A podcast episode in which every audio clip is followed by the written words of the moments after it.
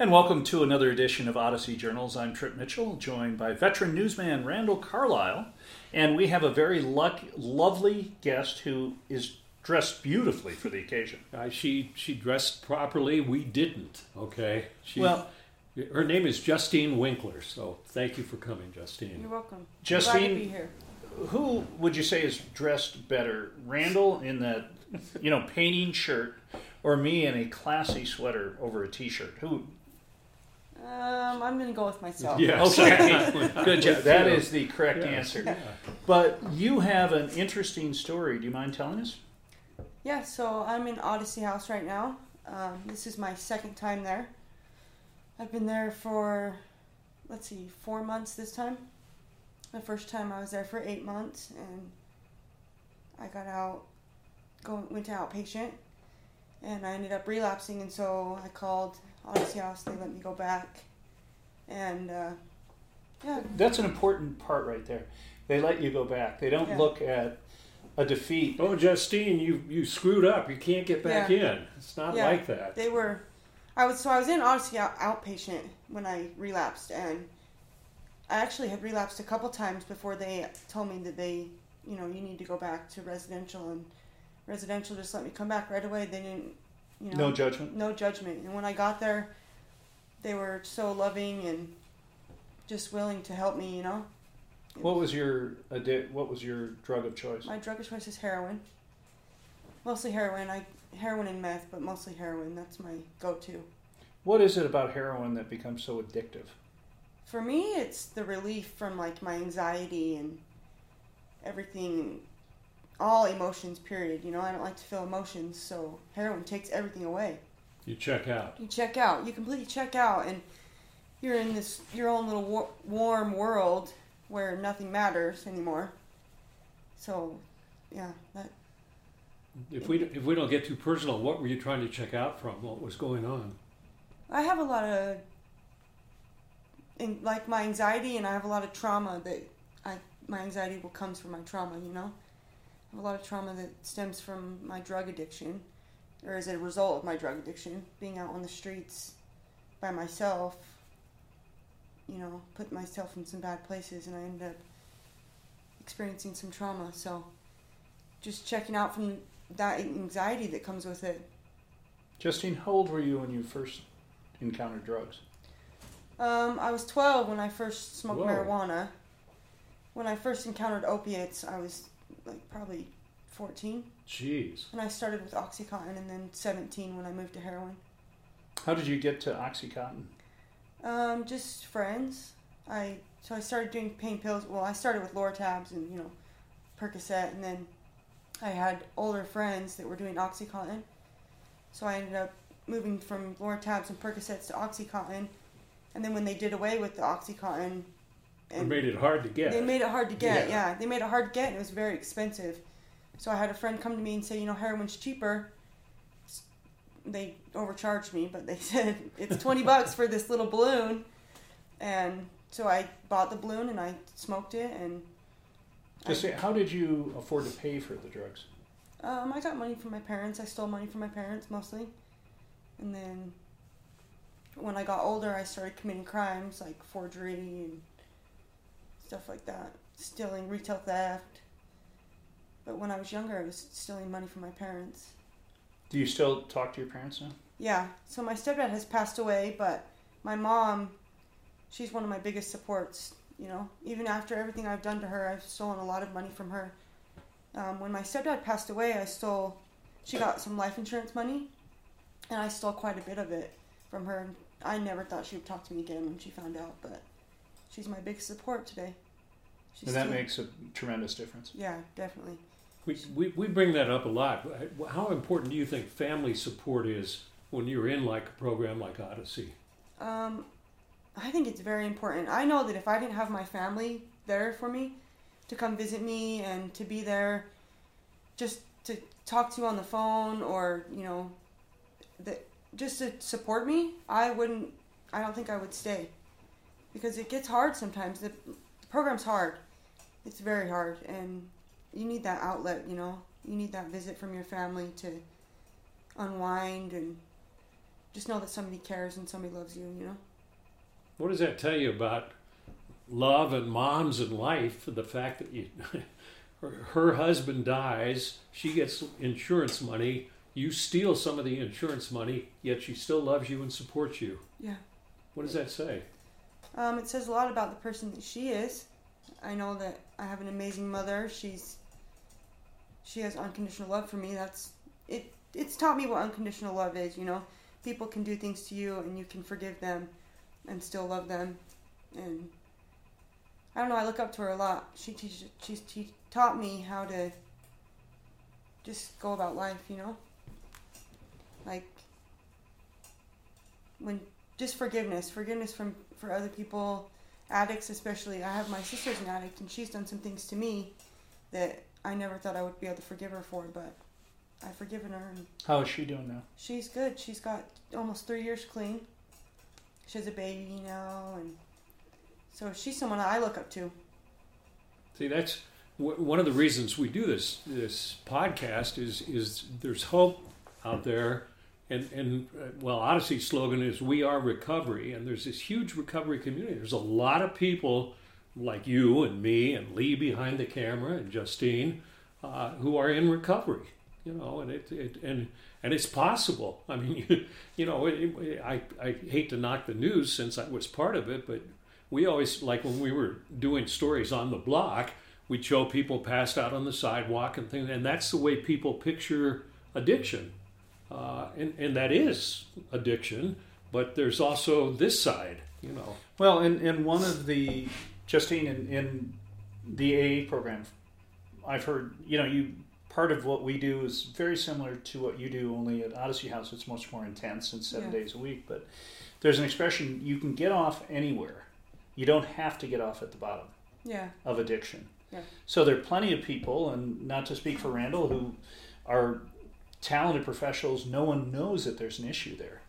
Yeah, I was And- a I was a functional alcoholic for 40 years, and when I t- and and I like I I've been clean for I went through detox and and, and out, two outpatient programs and something finally clicked. I've been clean for like seven years, but and, and I couldn't initially. I was embarrassed to tell people that I'm a recovering alcoholic.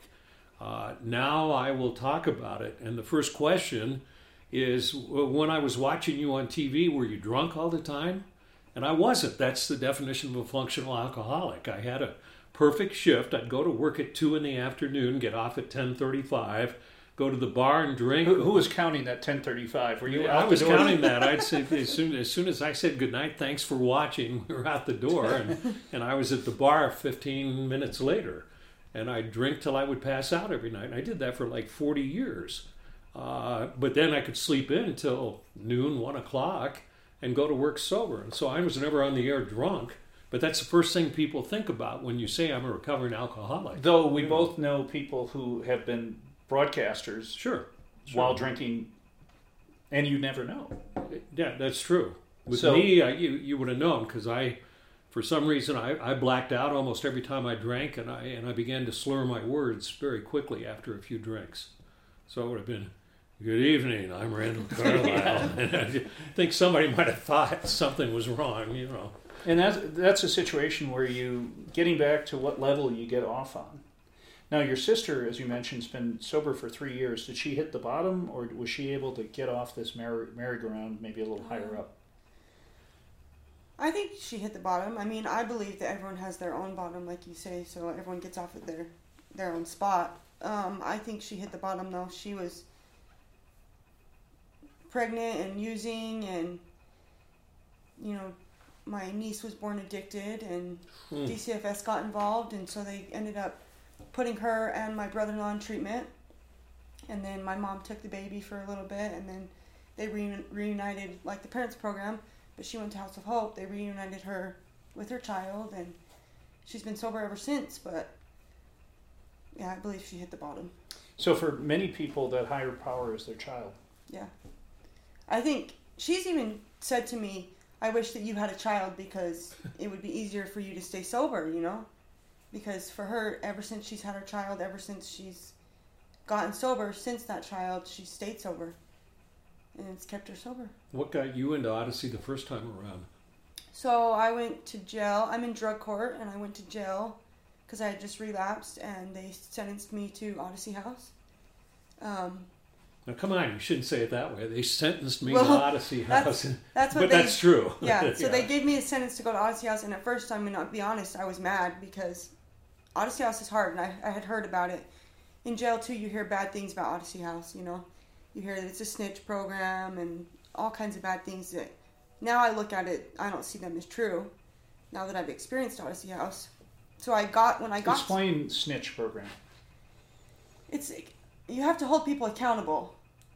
You have And that's to, one of the most important aspects. And that's one of the things they fight the most. She- She can explain it, but we call it an encounter process. yeah. and it's it's because we're uh, we're based on a therapeutic community, and we want everybody within that community to stay healthy and be on the right track. So explain how how it would work if if say you and I are in Mill Creek and and you see that uh, you see me even something somewhat small talking to a woman without anybody else being there. What would you do? So you have to write an encounter. It would say, you know, I feel concerned, Randall. I feel concerned when you talk to Sally without a breaker, and then you have to. And a breaker is A breaker is a third party awareness. okay. You When can't you have- you you can't, can't- be alone. You can't Yeah. speak to the opposite sex without a third party awareness. That sounds like my high school. So, So go ahead. So you would say so you would r- write the encounter, and then you would run it, and it, I would say, Randall, you know, I feel concerned when you talk to Sally without a breaker. Then you would. and she's respond. doing this in front of the whole group. Yeah. So you're you're upset at this point. I could be, and, and but she has every right to do that because I'm I'm threatening the the the safety and the health and and everything of, of everybody in, in in my community in this therapeutic community. So and and and this is a learning process because it takes her guts to say that because especially like if you've been in jail or prison or something like that where you never say anything about somebody doing something wrong and she's bringing up something that could be as minor as me just talking eh, you know that I wasn't trying to put the moves on this girl I was just talking to her you know so so you you would say it how and then I'll respond So I'd say, Randall, I feel concerned when you talk to Sally without a breaker. And I would say that I have to respond, and we're both in front of this group, which also makes it pretty difficult.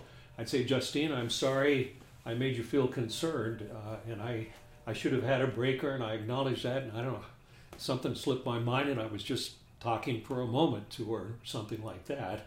And then, or I could say, what would happen if I said, Justine, you're making that up? I wasn't talking to a girl. What would happen then? The th- so the therapists are there, and they would tell you, you know, just acknowledge her feelings, and then after after you acknowledge the feelings, you have the chance to open it up. They call opening it up, and then you can explain, you know, I wasn't talking to her without a breaker, or I was talking to her without a breaker, whatever the circumstances were. But, but the key is acknowledging her feelings, and and and it's it's so it's it's like a it, it's a process of teaching. We all deal with frustrations in life, and we get mad at people. We think we've been dealt with unfairly, that kind of stuff, and it's teaching people to, in a in a very reasonable way to to deal with. You know, you know, she, we don't have to like everybody if we're in Odyssey's residential treatment program, and not everybody likes everybody else, but that's true of being outside in society. yeah. Yeah, it's part of life. When- So this honesty, and you you mentioned that you'd heard bad things about Odyssey because of that honesty aspect. Snitching Yeah, program. they That's call it the snitch yeah, program yeah. in jail. So I had heard about it, and I absolutely did not want to go there. So when I got there, I had a bad attitude about being there, you know. And for the first month, it was really hard for me to stay. I ended up going LACA, which is leaving against clinical advice. I left for three days. I relapsed within that three days, and then I called Odyssey and said, you know, I would like to come back, and they let me back. That was the first time I was there. They let me come back, and I, after I had come back, my attitude changed about the program because I went out there and experienced addiction again. You know, I went out there and experienced how bad things really get, how and how quickly it gets that bad. So, When you left and you go back on the street, how hard was it to find drugs? oh, it was easy. it was within 10, 15 minutes. I was on the tracks and I got my drugs. How'd you pay for them? I didn't have to because I know people from being out there before. They just, I just asked them, "Can you help me out?" And they helped me out. Hmm. For those of us who haven't experienced that, it's kind of a whole culture that Yeah, See, our addiction was lucky because we were consuming a legal beverage. You know, it's it's legal to drink alcoholic beverages, so it made it easier to find what you needed to find. I think, you know, although I still had to go to the liquor store to a Yeah. Maverick or something. So if you, you- only took tracks, and in Yeah. ten or fifteen minutes you so had you heroin. could you could find someone on a Sunday. Whereas- yeah. that's I true. could find Yeah. someone on a Sunday. okay. But getting back to your your family's reaction, so your mother had to feel like she just has had amazing luck with your sister having a baby, Yeah. being three years sober, you in the program. What are some of the things that she said to you that make it seem all worthwhile? Um, I don't know necessarily things she said to me, but just seeing that she, well, she comes to visit me every day, and she tells me, or not every, Every- day, every Sunday. Sorry, Okay. excuse me. So she comes to visit me every Sunday, and she tells me things like she's proud of me, or that she loves me. Just hearing those small things makes it worth it, you know. Seeing that she's forgiven me for everything that I've done to her makes it worth it. That's fantastic. She, uh, when we had talked earlier, I, Justine and I, out at her residential place about drugs in, in behind bars, and and I one of the things you told me that sort of blew me away was you said you knew people while you were at the Salt Lake County Jail who stayed high the whole time they were there. Yeah. Explain that. I mean, the average person says, "No, wait a minute, you're." You're, you're behind bars. You've got guards. How, how in the world do you stay high the whole time you're there? Well, so people sneak in drugs. They swallow them in balloons or garbage bags. They swallow them and then they have them when they're in there. They either throw them up or they, you know, poop them out. And then they sell them to inmates or people take each other's pills. They sell their pills and they do the pills there. Uh, that's amazing. And and on last week's show, we found out that it's maybe the number is as high as seventy five percent of people who are in jail are addicts or alcoholics prior getting in, and that's a shocking number. Yeah, I believe that it's that high. And that shows how addiction is changing our criminal justice system. Yeah. Did you know? I mean, the majority of people in there were they had issues with drugs or alcohol. Yeah, I would say 75% is pretty accurate. Everyone that I know in there has problems with drugs or alcohol. It's maybe one or two people that you meet that's in there for just crimes and it doesn't have to do with an addiction, you know? Straight crimes. Yeah. Straight crimes. Yeah. Is there such a thing? Yeah. And your experience inside jail is that made Odyssey House seem easier, or is it tougher? How? What's the transition like? So I- I think it's made it easier because in jail, no matter how bad I wanted to stay sober, it was super. It was hard, you know, because there's drugs everywhere, there's pills everywhere. There's. It's hard to stay sober when you're in jail. Um, That's a classic line right there. It's hard to stay sober wh- while you're in jail. Yeah. Think about that. I didn't mean to interrupt your train No, of thought. Go ahead. so then in Odyssey House, it's different because there's, you have a whole family of people that's trying, that has the same goal. You know, they're trying to stay sober. They want to change their lives. They want to change their behaviors, and it makes your lifestyle easier. The decision to change makes it easier. You know. But yet, it's an environment that's tough, so it's not like you're being coddled while you're in Odyssey House. No, you're not. not at all. Poor Justine. I know you want to do heroin today, but that's okay. Yeah. no, it's not like that. No, it's a tough environment. You have to be accountable for yourself. You have to work. You do. Do you get any time off? Um, it depends on what level you're at in the program. The higher the you go in the levels, the less time you have, the less free time you have, because you have to start giving back to the house and helping around the house more. When you get to a certain level, you have to go to work from nine to five every day. Well, Monday Is it tough Friday. finding jobs? Um, so we don't work. We have they call them departments. We don't go out and work. It's, there's pivot sides that go out and work at jobs for Odyssey House, but we work basically within the house. So it's cooking, cleaning, that sort yeah, of thing. Yeah, cooking, cleaning, Yard work. yard work. What's your specialty? I work for transitional housing, so I go out. I get to go out every day and work on the properties of transitional housing.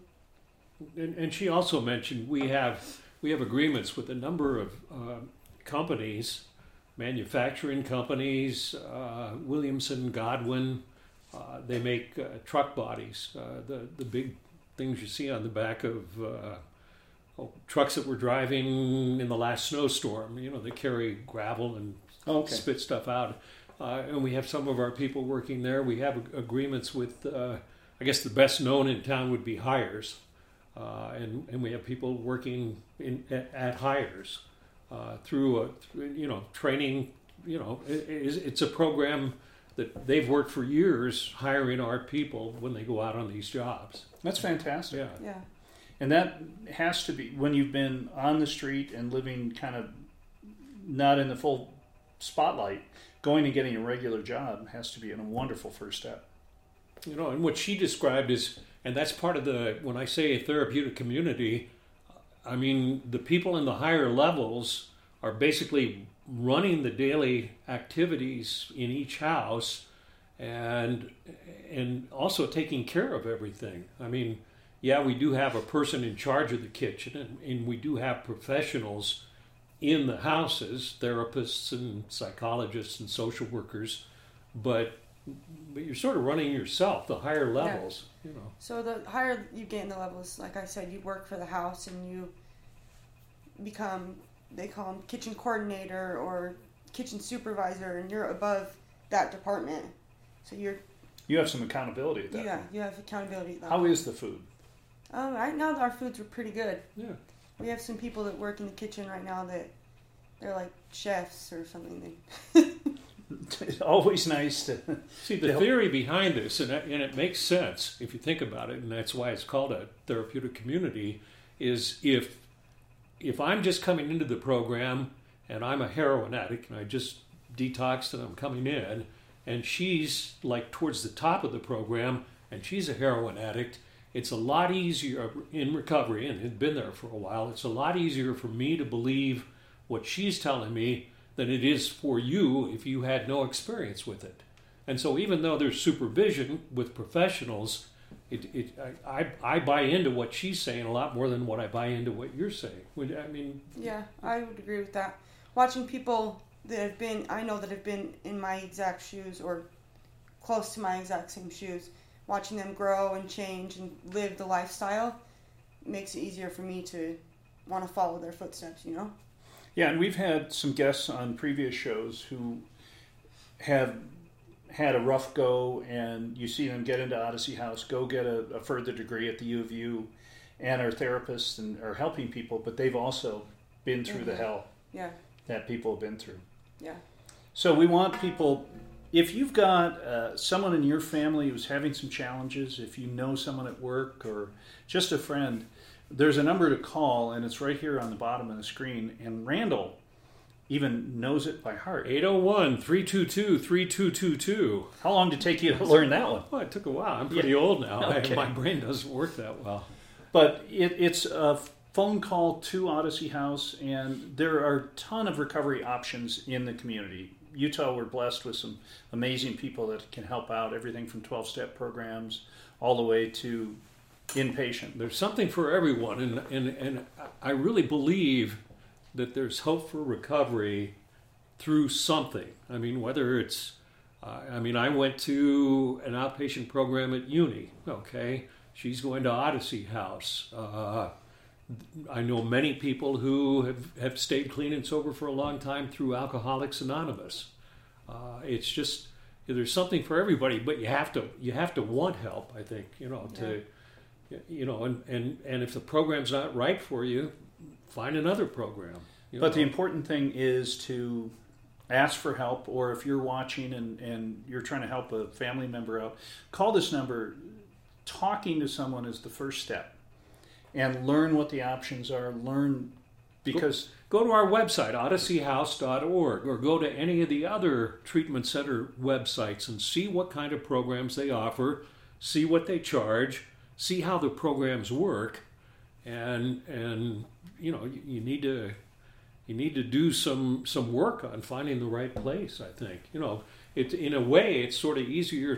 To, I, I don't I don't know if you'd call it easier, but when you're going through like drug court and you're ordered into a place like Odyssey House, it doesn't give you a lot of options. Yeah. But if you're sitting out there watching and you think you you, you know somebody who has a problem, it's it's worth checking out. You know what would work for that person. I don't know. because What, would you, what would you do if let, let's say you you have a daughter someday who we hope not would ever have an addiction issue? What would you do?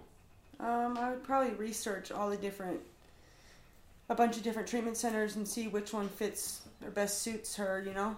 Because there's different things that play into addiction. There's mental health, and some places focus more on mental health than the addiction part, or there's like Odyssey House behavior modification, and there's, you know, there's all different kinds of treatment centers. And for me, I've been to a, a lot of different ones, and I'm just grateful that drug court sentenced me to Odyssey House because I have some behaviors that I needed modified. so Are, Well- they, are they modified now? they're not completely modified, but they're getting there. and but she is wonderfully dressed. Justine, thank you so much for coming out. You're welcome. We do appreciate it, and uh, your story is very poignant. And the fact that your mother visits every Sunday, Yeah, and she's got two great daughters—that's that's pretty great right there. And and you're giving back because by sharing your story, I you know I, I try to say this as often as possible. We're not trying to exploit you and hear all the dirt on Justine, but by hearing your story, I think it helps other people to to see that you can recovery, and, and it's important to share stories like that. And I think it's also healthy for us as addicts and alcoholics to share our stories as well. I Yeah. mean, And there there are a lot of us out there, and and though by the grace of God, and this is the type of situation where Randall and I do this just as a way to get back and to meet people like yourself who are going through second time through, and we wish you all the best. thank you. So for Randall Carlisle, I'm Trip Mitchell saying thanks for watching, and we'll see you next time. Have a great day.